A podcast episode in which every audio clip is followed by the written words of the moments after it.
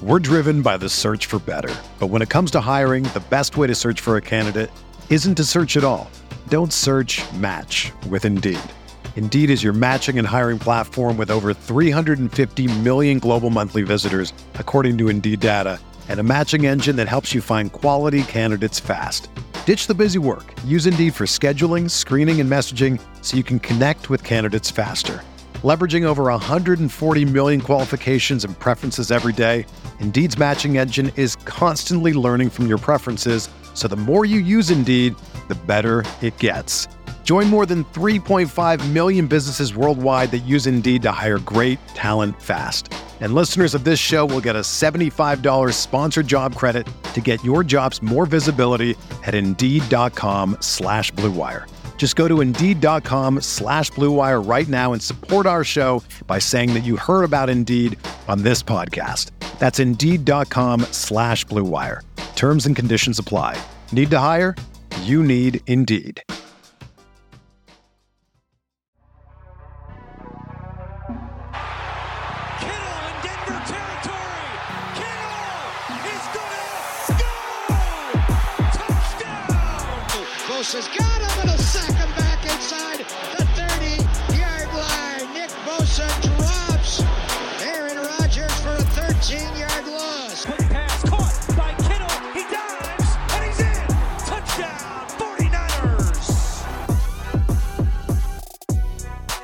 What is going on, everybody?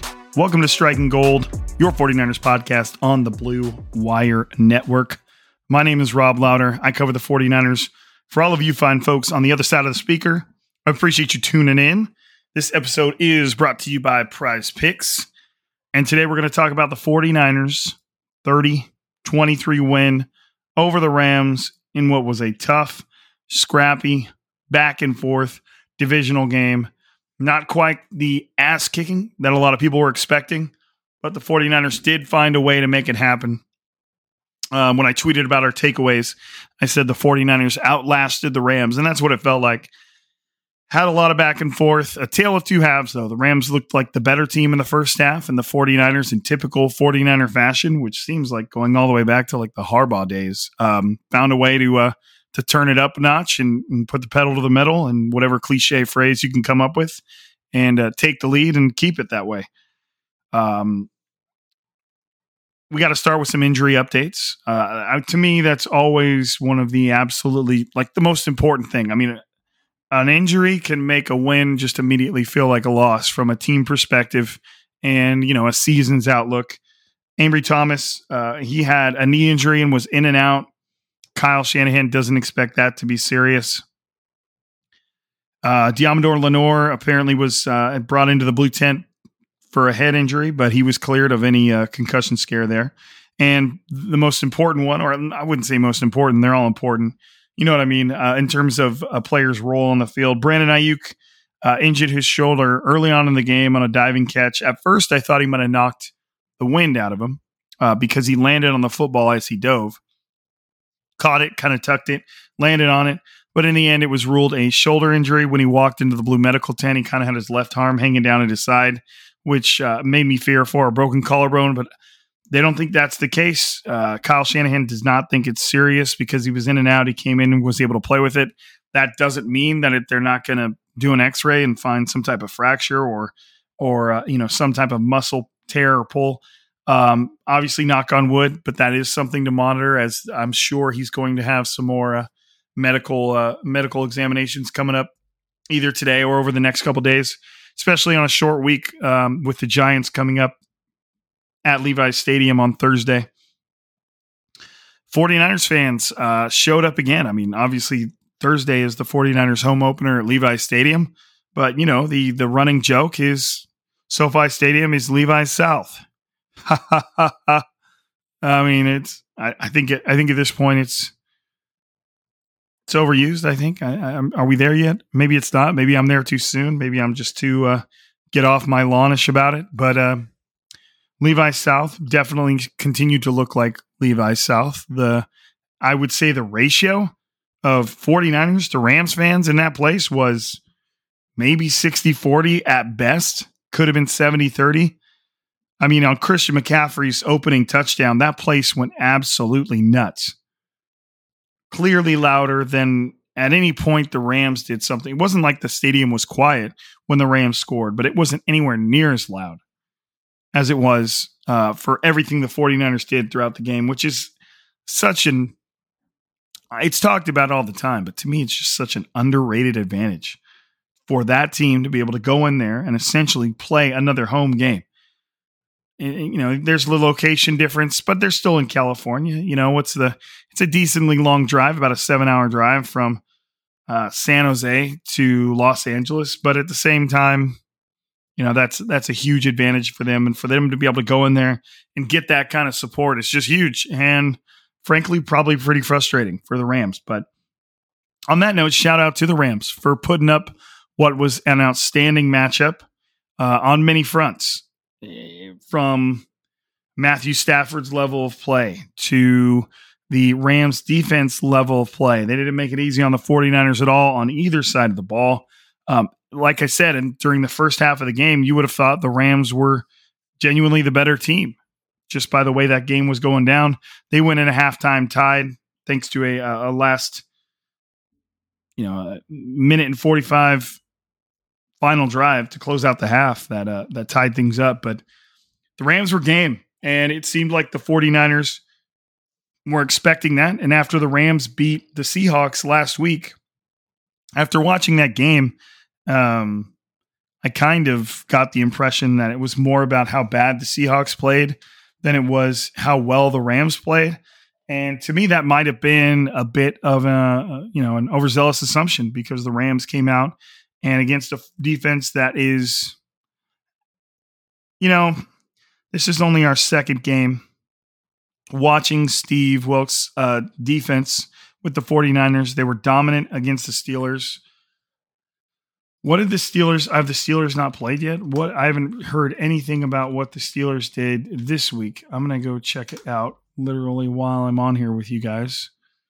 Um, no, that's Saints and Panthers on Monday. Oh no, excuse me. Monday night is doubleheader, and the Steelers play the Browns. So what I was getting at was maybe the the Steelers' offense is just that bad, and they could continue to look bad against the Browns, which have a solid defense as well or you know the 49ers have already earned our respect on defense i don't think bringing in steve wilks is really going to change that all too much he's probably more buying into the program and the standards the 49ers defense has already set but that being said the uh, the rams gave the 49ers everything they could handle on defense and we'll get into that but it was a it was a great game back and forth. At no point did the 49ers ever lead more than 10. At one point they were down 10 to 3 or uh, and then down again 10 to 17. So we got to see a little bit of Brock Purdy playing from behind, but I think I just think it's important to uh, to give a little bit of a hat tip to the hat tip hat tip to the Rams for making that game a lot better than I think a lot of people expected.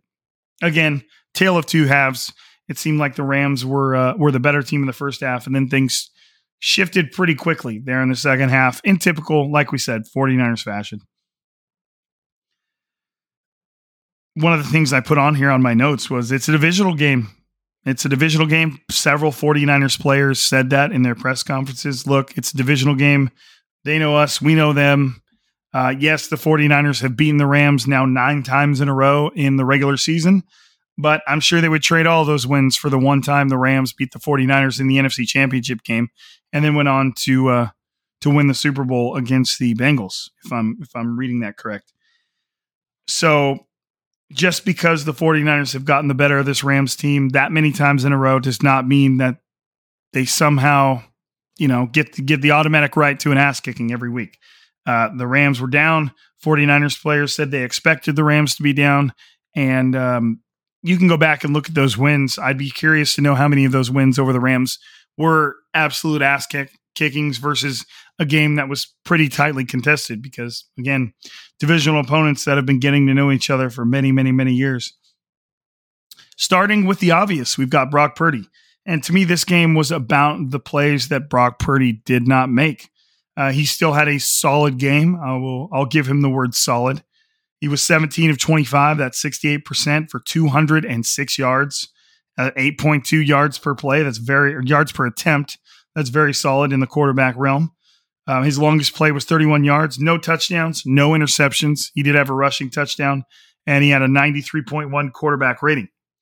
Uh, now, those are just the numbers. Again, it was more about the plays that Brock didn't make. It was our first time seeing him miss throws that he should hit. And it's not that he's not given the leeway of ever missing a throw, but it was more often than not in this game. Um, early on in the game, he had Brandon Aiyuk uh, on a double move down the right sideline, wide open. Um, should have been a catch and, and, and, score, but Aiyuk overthrew him. And then later in the game, he had uh, uh Jauan Jennings coming open, kind of breaking right down the middle between two coverages.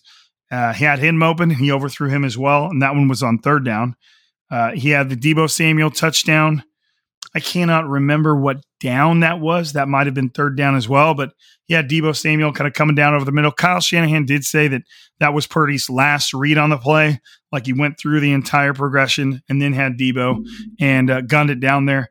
Both the throw to Deebo and Aiyuk were just and and I'll do them every now and then on practice where you're throwing a go ball and you just put too much umph into it, and it's more of like a, a direct shot than it is, uh, you know, kind of a think of it like a Russell Wilson rainbow ball. You know, you want your go balls to have plenty of air underneath them. That way, if it's not perfectly in stride with the receiver, he can adjust. He can slow up slightly. He can speed up slightly. And it kind of obviously the, the most ideal deep ball is one where he just runs full speed, runs under it, catches and scores. But um, you want to put some air under it so it gives that receiver a chance to figure out exactly where his body needs to be when that ball hits the ground.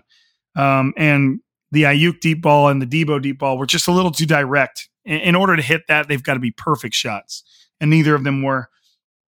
He also missed Deebo on a third down slant uh, later in the game in a situation where they kind of could have put the game away. I believe there were seven minutes left on the clock. Let's see if I've got this on the possession chart. There's the punt. Um, yeah, when they got the ball, there was 7 13 left on the clock. And when they punted, there was 5.29 left. If he hits Deebo on that play, then they're taking off at least another minute and a half off the clock if, if they go three and out directly after that. So, some definitely some missed throws. And the way I kind of took from this was uh, if this was Brock Purdy on a bad day, on the road in a divisional game, then the 49ers are in a pretty good place. I, I just don't think it's that big of a deal. it's something that's easily remedied. I would be more concerned, especially with the overall kind of talking point that Brock Purdy's arm is under strength. Uh, I think it would be more concerning if they were consistently underthrown and broken up. Even uh, Brock Purdy had a deep throw to Deebo Samuel, corner of the end zone, probably threw it about 40 yards, maybe more. And it was right to Deebo exactly where it needed to be, but the uh, the defender just committed pass interference before it could get there. So even that ball was downfield and still very well placed. So doesn't necessarily concern me that Purdy missed those deep shots. Um, obviously, you'd like to have those. My prize picks would have loved him to have those, but at the same time, again, backing up a little bit, if if those are Brock Purdy's biggest mistakes, then 49ers are okay. Uh, a big thing with me when I look at that is the 49ers are taking those shots and they're open. Now, they've got to start hitting those because they're going to play some games against some great teams where they're going to need those shots to connect. But defenses are going to see those those shots on tape and be like, "Damn, the Rams are lucky he missed that. We got to adjust to this. We've got to be ready for this. We've got to make sure we take note of this." And I mean, the 49ers could have very easily beaten the Rams 40 to 23, um, if not more. I mean, you're talking about a 49ers offense that maybe left 14 to 21 yards on the table, uh, especially when you consider how many times they got all the way down there. Uh, you know, Jake Moody had a 25, 26 yard field goal. That's a drive you'd like for them to finish with a touchdown. Jake Moody had another, uh, you know what? No, yeah, 20, another 27 yard field goal where, you know, that means you're right there knocking on the door and you just couldn't finish the drive. So, I mean, there's a, a world, ifs, ands, or buts, close only counts in horseshoes and hand grenades, but there's a world where the 49ers dropped 45 on the Rams. And, uh, you know, that obviously leads to another thing, which leads to another thing, but they left a lot of points on the board and still were, were coming away with 30 I think that should encourage a lot of people if the the missed deep shots are, are concerning to you. Um, let me see. Okay, yeah, uh, he started the game off with a, a far hash comeback to Aiyuk. I mean, that's one of those throws that's like if you have below average arm strength, you're just not really attempting those throws. And for the 49ers to start that off from Purdy to to Aiyuk, that's encouraging. Um, it's not like it was rifled in there, but it was well thrown and it was a completion. Uh, Aiyuk did a good job coming back for the ball. As you can tell, I am trying to will my voice forward here. Try not to talk as loud as I normally talk, but uh, we did get to see Brock Purdy finally play from behind. One of the things that Guy Haberman on the Haberman and Middlekauff podcast mentioned recently was, um, you know, and even Micah Parsons mentioned it when he was praising Purdy is we just have him haven't seen him play from behind in those types of scenarios. So if you go to the playlist, let me find halftime here. Third quarter, third quarter, fourth quarter. All right, so let's see if I can get this entire drive here. There we go. In quarter two, there's the touchdown. Okay, there's the touchback. All right, so on this drive, they started out with a minute and 45 seconds left on the clock. Brock Purdy's first, pa- first pass was to Deebo Samuel for 23 yards. I believe that one was in the flat on the right. Um, then he had his next pass to Christian McCaffrey. Um, he went out of bounds for nine yards. Then they ran it with McCaffrey to pick up the first down. Then Brock Purdy hit Jauan Jennings down the left sideline. Big boy catch from Jauan Jennings for 20 yards. Um, incomplete pass to Brandon Aiyuk. Then he had that deep pass to Deebo Samuel, which drew the penalty, putting them on the one yard line. Uh, he threw a couple of incomplete passes, one to George Kittle, but that was um, deemed a face mask penalty. So you're running another play again. On the next play, he got a little lucky. Purdy threw the ball away, rolled right through the ball away when he when his target wasn't open, but he threw it really high, and that ball hit the ground with one second left. They gave him one second to run one more play, and Purdy snuck it up the middle and scored convincingly. Um, and there was another uh, quarterback sneak later in the game where Purdy only needed one and gained like five, and looked surprised that he was kind of like still moving forward, almost like he did, he could have kept crawling for more yards if if he was allowed to. Um, but Purdy, that's probably a talking point with him and Shanahan. Like, look, if we're in a a last minute situation and you don't like what you see, throw it into the ground, like right in front of your target. Um, if you're going to throw it away, it can't be a rainbow ball like that because it just took too long to come down. But again, point being here, Purdy was down on the scoreboard and then immediately leaves the four, leads the 49ers on an one minute and 45 second two minute drill, even though they're kind of contrary to each other.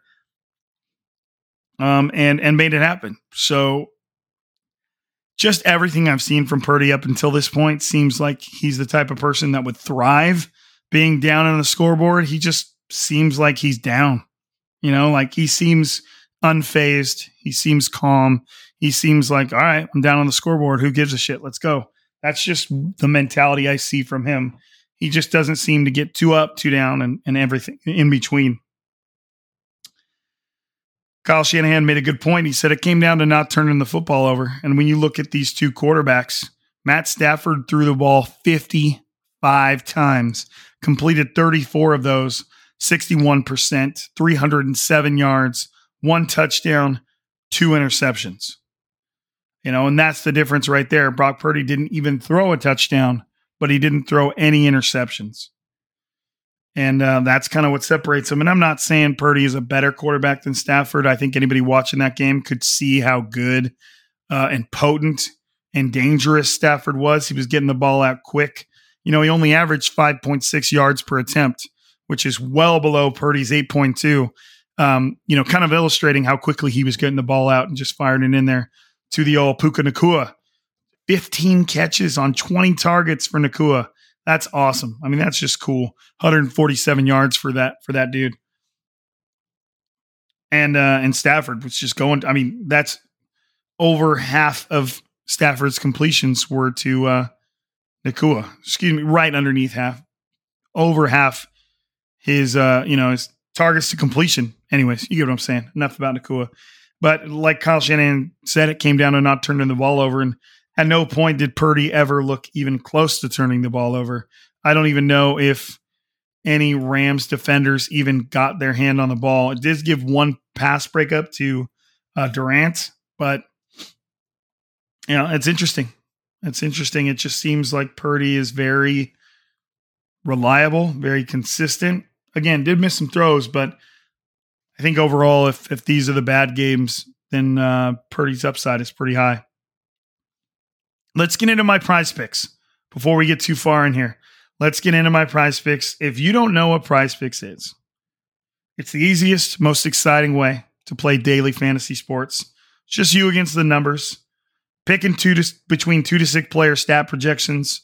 You picking more, you picking less, and then you watch the winnings roll in. You know, I like testing my skills on prize picks. It's exciting to me. I've never played before. You can turn $10 into 250 just a few taps. Uh, what I like best, it's it's simplicity. It's simple to play. I can make my picks, submit my entry in less than like 60 seconds. Um, after last week, last week I had a goose egg. I don't remember my picks. I, I would like to forget them. I'll pull them up right now. Okay. I will rehash my losses. Last week I had George Kittle going for more than 41 yards. He only went for 19. I had Purdy throwing essentially he I had him throwing an interception. He didn't. Shame on me. And I had Kenny Pickett for throwing for less than 212 yards, and he threw for 232.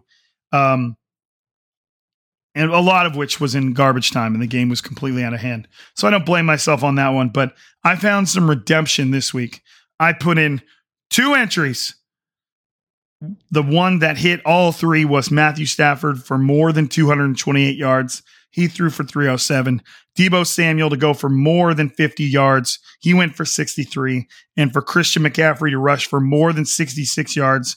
And he went through 100 for 116. I did tone it down with a flex play, though. If I would have went power play, I would have won even more. But I got all three there. Green numbers across the board. Now, my other entry, um, I only, uh, okay, so I had Cam Akers going less than like 35 rushing yards. Uh, and that's what I picked. In, but he didn't play, so it immediately made it to where I had to get the other two correct. Uh, I did have Brett Maher going over five and a half kicking points. He got 11, 11 more, you know, six, six and a half more or six more than five. And then I needed Purdy to throw more than one and a half touchdowns. I thought he had one. They ended up taking that away, saying it was a run to Deebo. I'm assuming it was a backwards pass. So this was, I think this was Purdy's first game, not including the playoffs, uh, not throwing 200, two touchdowns. So I missed out on that one. I had to get both of them. Even though it was a flex play, I had to get both. But my win with Stafford, Samuel, and McCaffrey made up for it. And now we are basically, even with um, today, one of today's losses and last week's loss, we're basically back to to square one, which is nice. Excuse me, I had to clear my throat there a little bit. Um, so get get in on this with me. I mean, I'm enjoying it. I've never been a, a huge partaker in the daily fantasy plays, but I am having a great time.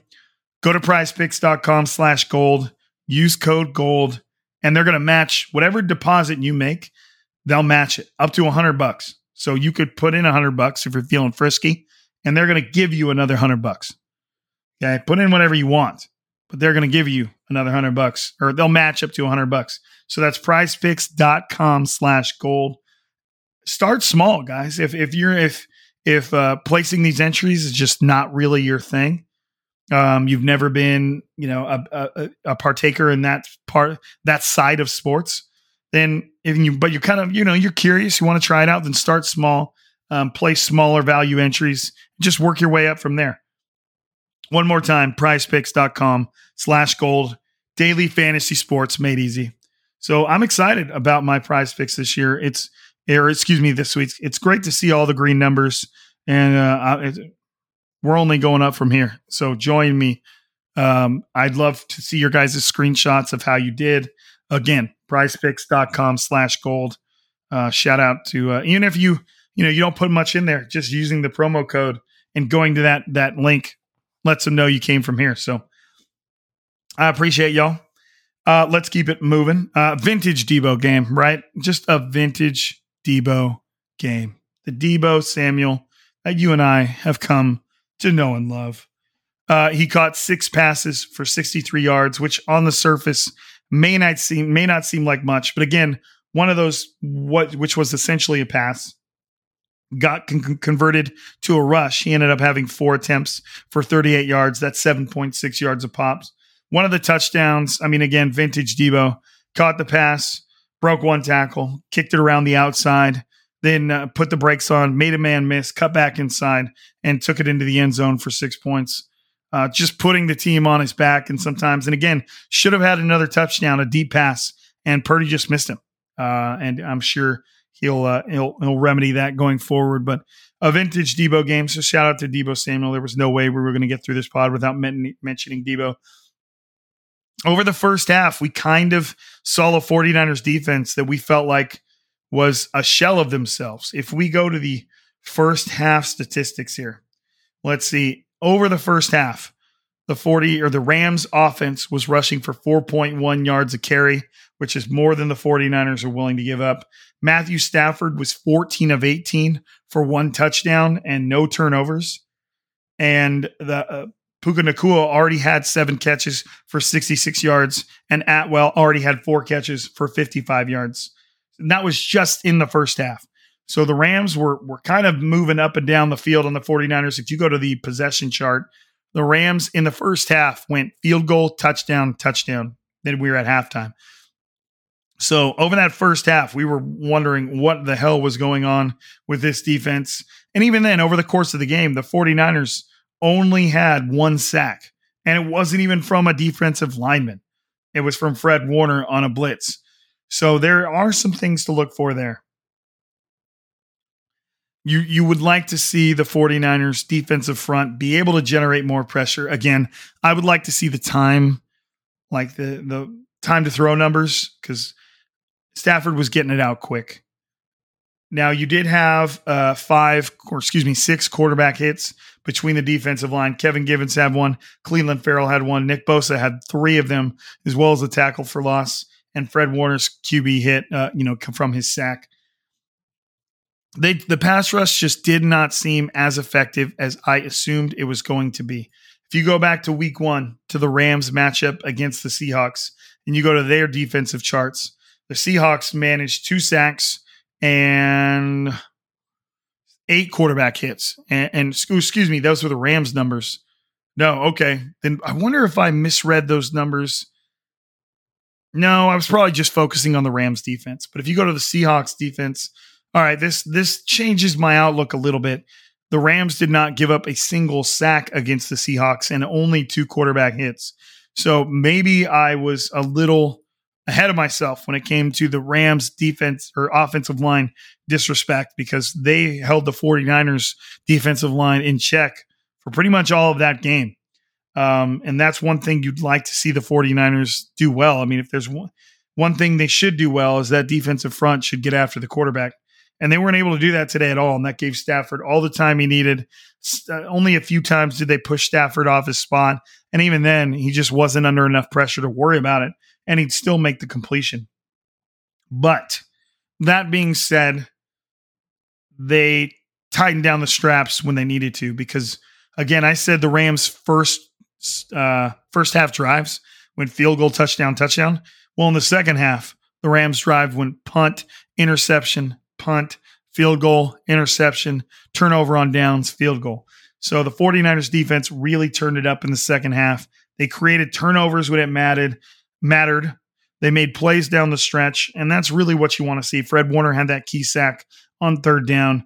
Deommodore Lenoir had an interception, beautiful interception, where he undercut a route that Matthew Stafford just slightly underthrew, and Lenoir took that out, took that away, and that was in the deep into the fourth quarter.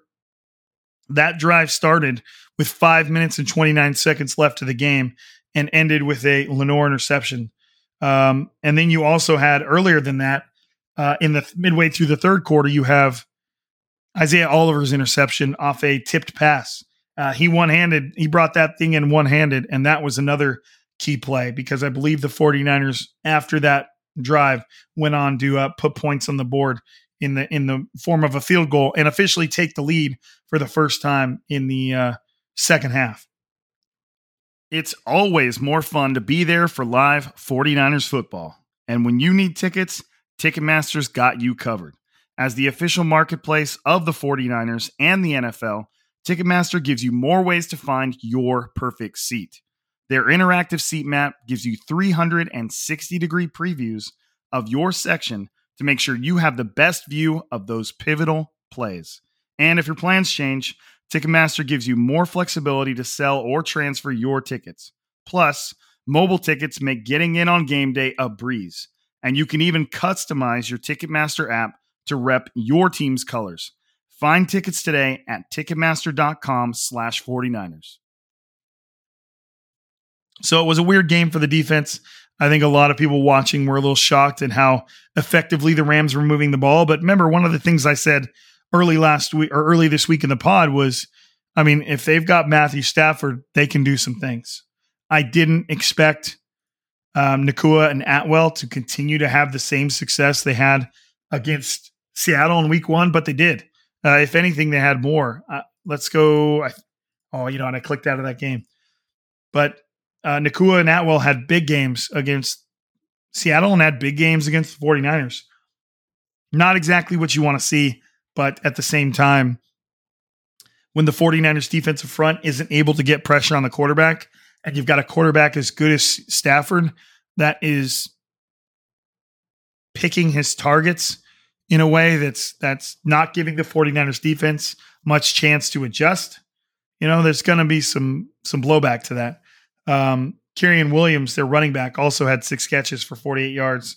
So there was a, I mean, again, Matthew Stafford threw the ball 55 times. That was their their key to the game was to throw the damn ball. The 49ers run defense did clamp down a bit, ended up only surrendering four yards of carry. I think that dropped a little bit after the half. Kyren Williams had 3.7 yards of carry, Stafford 4.3. Um, it just, it, that wasn't how they were intent on beating the 49ers uh, on the ground. It was through the air. And I wouldn't say they almost did, but they definitely had some success. No, uh, no doubt about that. All right, let's get some big ups, some uh, some shout outs, if you will. Just going down a list of people that I thought had good games that needed to be recognized. Christian McCaffrey had another big game, 20 carries for 116 yards. That's 5.8 yards a pop. Uh, that's more than than anybody else in the game that that had that many carries, that had meaningful carries. Uh, I mean, Deebo Samuel had five carries. He averaged 7.6, but obviously Christian McCaffrey was the one toting the rock. We're, I have a takeaway that I know kind of talks about this. So I'm going to hold off on mentioning it right now. I did uh, I did fire away a Christian McCaffrey statistic down here. Um, Christian McCaffrey through the first two weeks, 42 carries, 268 yards, 6.3 yards a pop two touchdowns, eight catches, 36 yards. So he is uh he is already, I mean, so I mean that's two games. So you would multiply if if if the paces, you know, when people talk about someone's on pace for something. If you were to, I mean, you would multiply that by more than eight because that's through two games. So if you multiplied by the that by eight, that would be 16 games, but it would actually be eight point something. But I mean, if you do that, you're talking about McCaffrey having about 2,000 yards and almost 20 touchdowns when you include through the air and on the ground. So off to a ridiculous pace right now. Off to a ridiculous pace. Um, who else do I got here? Deebo Samuel. Again, we talked about it. Vintage Deebo making those plays down the stretch and uh, put the team on his back to get into the end zone. Jauan Jennings with the big boy catch over the top of. I, want, I thought it was closer to being double coverage than than, but maybe it wasn't. Maybe I'm mixing two things up. Uh, Deommodore Lenoir with that game sealing interception, read beautifully, cut right in front of the route. Isaiah Oliver, third down tackle. Um, he had a tackle on third down. The running back was targeted in the flat. Isaiah Oliver came up and made that tackle about three yards short of the sticks. The Rams tried to show like they were going for it, but they didn't. Um, he also had that interception that helped change the flow of the game. And he had a blitz, I believe it was a blitz on fourth down in the Rams' second to last drive, and just ended up blitzing straight through the gap where the running back was running through. Blew him up in the backfield, and he kind of fell forward. And I want to say it was Nick Bosa that finished the tackle. Another big ups to Jake Moody. Jake Moody continues to be reliable for the 49ers. He had three field goals for 12 points. He made all of his extra points, and his longest field goal was from 57 yards. Kyle Shanahan was fired up after Moody made that field goal. He has not missed a field goal yet for the regular season. So big ups for the 49ers rookie third round kicker because he is kicking as of right now like a third round kicker. So hopefully that stays stays that way. All right, it's about that damn time. You know what time it is. It's time for our prize picks post game takeaways. We had a more clever name than that. I need to. I, I, mentioned in the last pod. I'm going to go back and listen to it. I'm disappointed in myself that I didn't remember remember it. But let's get into them. I'm finding them on my on my Twitter X. Excuse me. All right. I think we started from the bottom last time. We're going to start from the stop from the top. Right up top, we've got two fresh. First place, let's go. He is referring to the 49ers standings in the NFC West. The 49ers are now 2 and 0 in sole position of first place in the NFC West. The Rams are at 1 and 1. Um, if those two teams were tied, the 49ers, as of now, would hold the tiebreaker until later in the season. The Seahawks are 1 and 1 uh, as well after win- a win over the Lions, which I did not expect them to do. I figured the Lions would take that one. And the Cardinals put up a really good fight against the Giants, but fell, and they are 0 2 at the bottom of the division. So back to Two Fresh's tweet. Anyone worried that Kyle might be interfering with Wilks' defensive game plan? Can we please get Mitchell and JP to spell CMC? Glad our defense clamped down. The missed tackles were driving me crazy. Okay, a little bit to break down here. I um you know what it was Nick Wagner. Let me go find Nick right now for you guys cuz he did a little bit of a you know I mentioned the first half drives versus the second half drives. Um where's it at? He, he tweeted some some okay. 49ers defense by half on Sunday against the Rams. In the first half, the 49ers blitzed 15% of the time. Second half, 33. So they're turning up the intensity. Pressure percentages in the first half 20%, second half 26, and then QB under duress. You know, it says 0 of 2 in the first half. What does that even mean? 0 of 2 of what? You know, it says two blitzes and they was under duress twice. You know what I mean? Two what?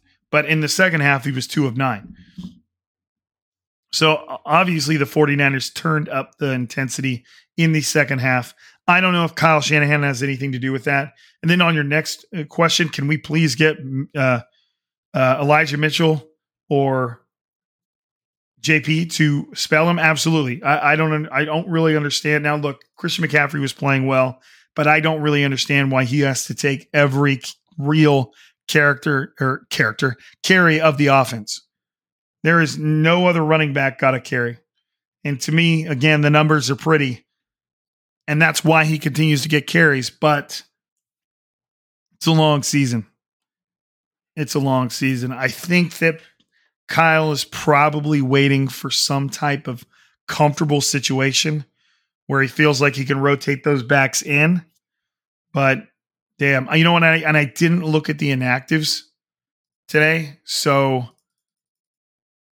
I didn't I didn't see which or if any of the running backs were inactive. I could probably try to fly down their Twitter to see them, but you know I think that Kyle Shanahan's just becoming more and more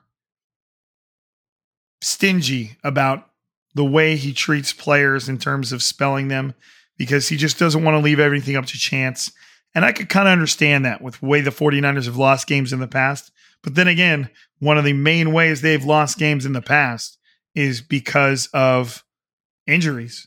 So you would think that uh, you know, he would be a little bit more careful with Christian McCaffrey. The only running back that was inactive was Tyrion Davis Price. So they did have JP Mason out there. They did have Elijah Mitchell. Uh, it's just, I don't know. I don't know why he didn't trust any of them to at least give McCaffrey some breaks. But again, McCaffrey's lighting it up. Not the hugest deal, but it's a little interesting. Robert Kevin Trevor Lowder the fourth. this is this is our our our, uh, our friend of the pod that is always changing his name. I don't know if that's your name squeezed in there, Kevin Trevor. It's kind of a cool name. Could be uh, a wealthy business owner. Could be a serial killer. You know, Kevin Trevor. Kind of gives off both vibes. Um, I'm the fifth, so I mean, there I'm, I'm confused, but I like it. All I know is I'm confused and I like it. I feel the power. I couldn't be prouder. It's takeaway time with clam chowder Lowder. That's awesome. I've never heard my name associated with clam chowder. No sarcasm at all. But I, I'm enjoying the energy. I'm enjoying the energy. Week two's a wrap, but it's another huge road win for the 49ers. Stafford had to make 50 attempts. He did, which is still mind boggling to me. Bosa doesn't look like 120 million guaranteed. Not right now. Um, I did try to watch Bosa specifically on a couple snaps. Saw him get double teamed a couple times again. That's just going to continue to happen. He's got to find a way. I do expect Bosa to continue to improve, though. I don't he he did make more of an impact in this game.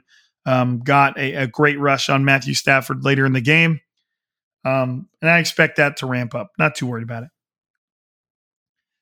The defense had an unforgivable first half, but a win anyway. Right, the first half was fairly unforgivable and downright surprising in my eyes. Um, but they turned it up in the second half and found a way to uh, to be a huge part of the reason why the 49ers won, which is what you want to see, and that's what we're used to seeing.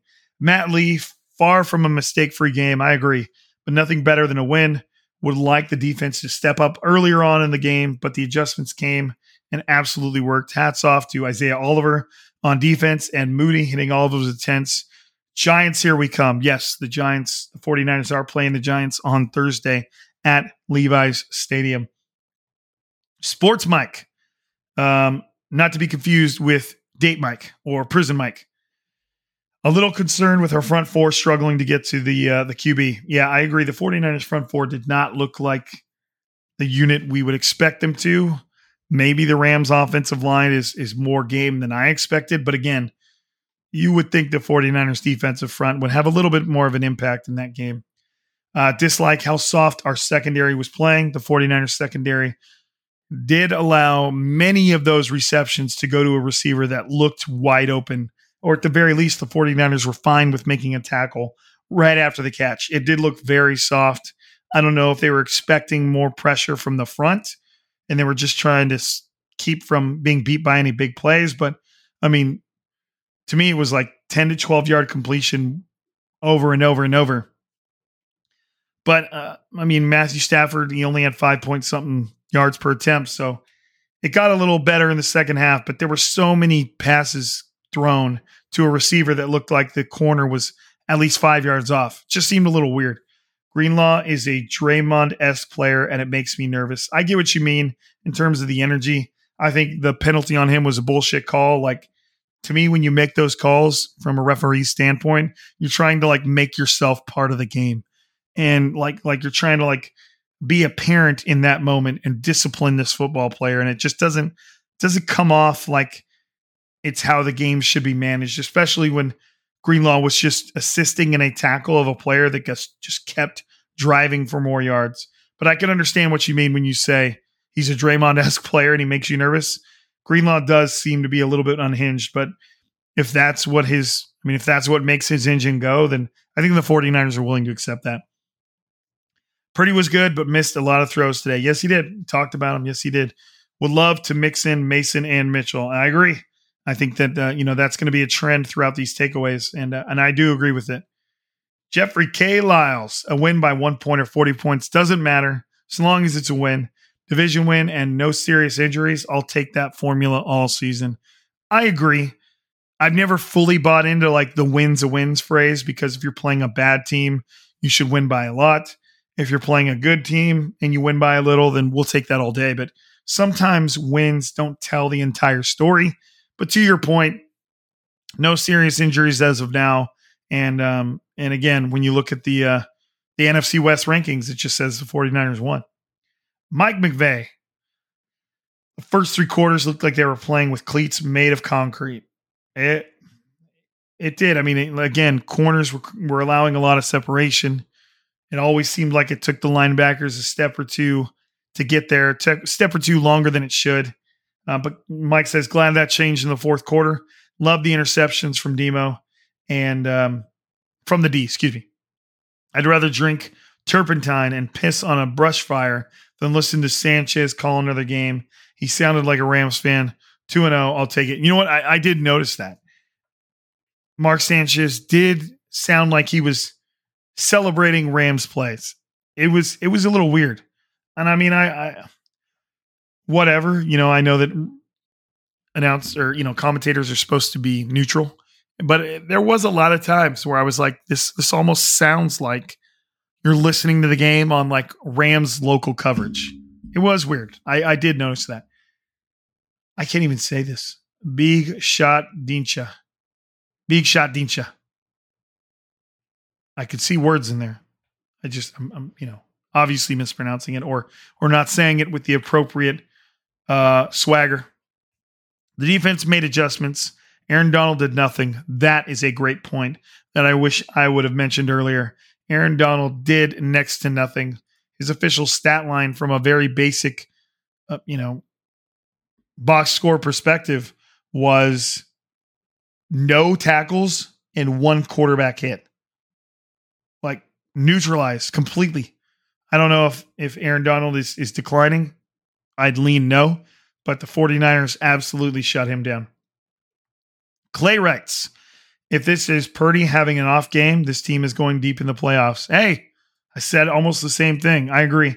Not sure how much more people need to see to call Purdy the guy. I mean, I, we mentioned it. You can go look at the title for our last pod. Um, Purdy's the man, you know, and he is the 49ers guy. And it is cool to be able to watch 49ers football with out any really nagging question marks at the quarterback position, but he does look incredibly comfortable, very relaxed, very in control. Um, I believe a guy, I, you know, as you can tell, I listen to Guy Haberman a lot. I just, I love the way they, they work through information. Him and uh, John have a good thing going. But they joked about something I've joked about on the pod before and how I've talked about whenever Jimmy Garoppolo was quarterback, whenever he threw the ball to where the camera had to pan, like you didn't see the guy that he was throwing to, it made you nervous. But when Brock Purdy throws off screen, uh, it's like, damn, what's he doing? Like, okay, big play coming up. You know what I mean? Like, there's so much more confidence in the way Purdy plays, and the dude is brand new to this deal. You know, it's it's it's very impressive. Sogras says the 49ers scored 30 with Brock having a C game. The offense can consistently be elite this year also a great point. They still put up 30, and we talked about that earlier. Could they have scored 45 this game? I think so. I think so. They could have at least hit 40, and uh, that is uh, that's impressive against any team in the NFL. Great adjustments by the defense in the second half. A struggle in the first, but I think the Rams' offense may just be good. Uh, I think that that's, and you, you got to think too. They don't even have Cooper Kupp right now. So I, I agree. The man, the Rams, the Mans. I almost called them the Mans. They might make some noise. I think that they uh, they could be in the mix for a playoff spot this year. Not every game is a Pittsburgh drubbing. Survive and advance. Good point. They they, they survived and advanced. Uh, Denver Drew says the guards held Donald in check for the most part. The soft coverages in the first half were maddening. I agree. I, I I'm assuming there was some type of method to that madness, but it, it just it was not working. You know, if Atwell and Nacua can have 20 plus catches between the two of them, something is is weird. Unless they really are just that good, which shout out to them. Jeff says Rams played a near perfect first half while the Niners were solid, made adjustments at half, and the better team won. Rams played tough though. I agree. I think that that there should be a certain level of respect given to the Rams for how well they played. Um, one of the things I, I tweeted out at some point uh, before the first half I mean, it wasn't, it was, it was basically saying the 49ers defense is just getting ripped apart and they're going to have to make some adjustments in the second half. And, you know, I always wonder how much adjustments are really made, but it seemed like there was a very noticeable difference, you know, kind of highlighted by Nick Wagner's tweet. So they definitely made adjustments. Uh, Milo says Purdy was solid, but those misses are a little worrying if they become consistent. I think so. I could agree with that in terms of those misses becoming consistent. They haven't been consistent up until this point. Um, I expect him to hit those more often, especially. I'm assuming Purdy seems like the type of guy that's like, I missed three deep balls. Okay, that's 25 deep balls per miss. So I've got to get some of the guys throughout the week to uh, to hit me with 75 deep routes so I can work on it. Uh, that's how I handled things when I was a receiver. If I dropped the ball, I had to catch 50 passes. If I dropped the ball in a game, I had to catch an additional 50 catches after practice. Um, and my dad was my football coach for a good part of that that time, so it always happened. Darren says Jake Moody's leg matters. That extra three from the 57 yarder made this a much easier win. Absolutely. I mean, the 49ers spent a good part of um, the fourth quarter, you know, with a two score lead. And that makes all the difference in the world how you play defense, how you play offense. And uh, yeah, Jake Moody was a huge part of the 49ers winning. I mean, if you want to, from a, it's obviously not a multiverse like this, but if you want to remove all of Jake Moody's points, uh, the 49ers don't win because he was responsible for several extra points and three field goals. John David, Niners should have had more points on the board if Purdy doesn't have a couple overthrows but he also didn't make any costly mistakes. Um, I'm glad that you guys are picking up on kind of that frame of thinking. Because, I mean, how many of you guys have watched um, The Last Dance? I mean, how many times did Jordan talk about the fact that, like, we played horrible and they barely beat us? That's kind of the same thing here. The 49ers played poor by they stand, their standards, especially on offense, and they still dropped 30. So there's definitely some needs improvements, but also it's it's kind of they, they needs improvements in a way to where you can be positive about it. Let's keep moving here. Um, D showed up when needed. Moody was huge. Good complimentary football. Yeah, the 49ers found success in all phases of the game. David Soto, big division win here. We were deep in Levi South. Despite two missed touchdowns from Purdy, and defense had no pass rush at all. We still got the win. Um, yeah, it's those are the two. You know, I wouldn't say that the things that concern me the most. I'm more concerned about the pass rush than I am the two missed touchdowns. The fact that those opportunities were there is a plus. The fact that opportunity uh, was missed by Purdy is a minus, but I think they'll work on that. A face in the crowd. The overthrow sucked, but that tells me he doesn't lack arm strength and he's making good reads and finding windows. I think that's a great point you know, got some likes in the chat in the in the on X. So uh, that's a good point. He's he's reading it correctly. The play is open. Players are getting open. They just got to connect. Purdy kind of just attributed it to uh, you know um, when the bullets start flying, you just speed everything up.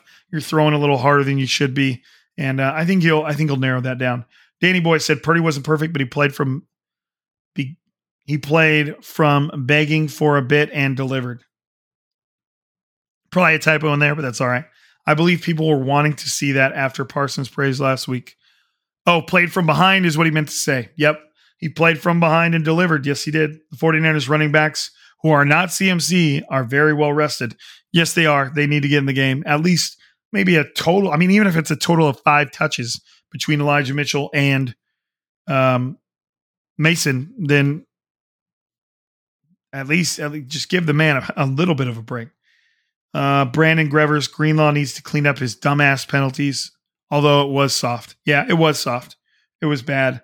Um, again, it just seemed like the refs were trying to punish Greenlaw like you would a parent, and it just comes off weird because what he did didn't seem like a penalty.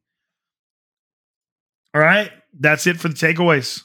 I appreciate every single one of you that jumped in there and fired away a question every week. I need y'all in there. It's just, you know, it adds to the episode. I love being able to include y'all, include you guys and I want to keep doing it. We got a whole, we got 15 plus more games to do this. So I appreciate you. Remember, the 49ers' next game is week three against the Giants on Thursday night football at Levi's Stadium. Uh, don't miss it. Don't be like that story I had uh, a, a, few weeks ago about the dude that was all ready for the game on Sunday. Um, even took a picture of his setup, and the 49ers had already played on Thursday. So don't be like that guy. Um, if you are like that guy, just send it to me uh, through DMs. I promise I won't share it. I promise. All right, everybody. Thank you for listening to Striking Gold. Thank you for supporting the podcast. Please leave us a positive review if you feel like we deserve it. Um, again, get on prizepicks.com slash gold, promo code gold, and uh, get in on this action. They offered like uh, uh, deals in a way too, where, you know, they discount kind of the projections of players there are you know there are ways to go about this to where you can almost guarantee success so get on prizepicks.com use code gold and uh, and partake in that with me. But other than that y'all know the story. Um, for every for every uh, you know for all good things they must they must come to an end. So for another episode i'm rob. This is striking gold. We'll see you later this week. We are signing out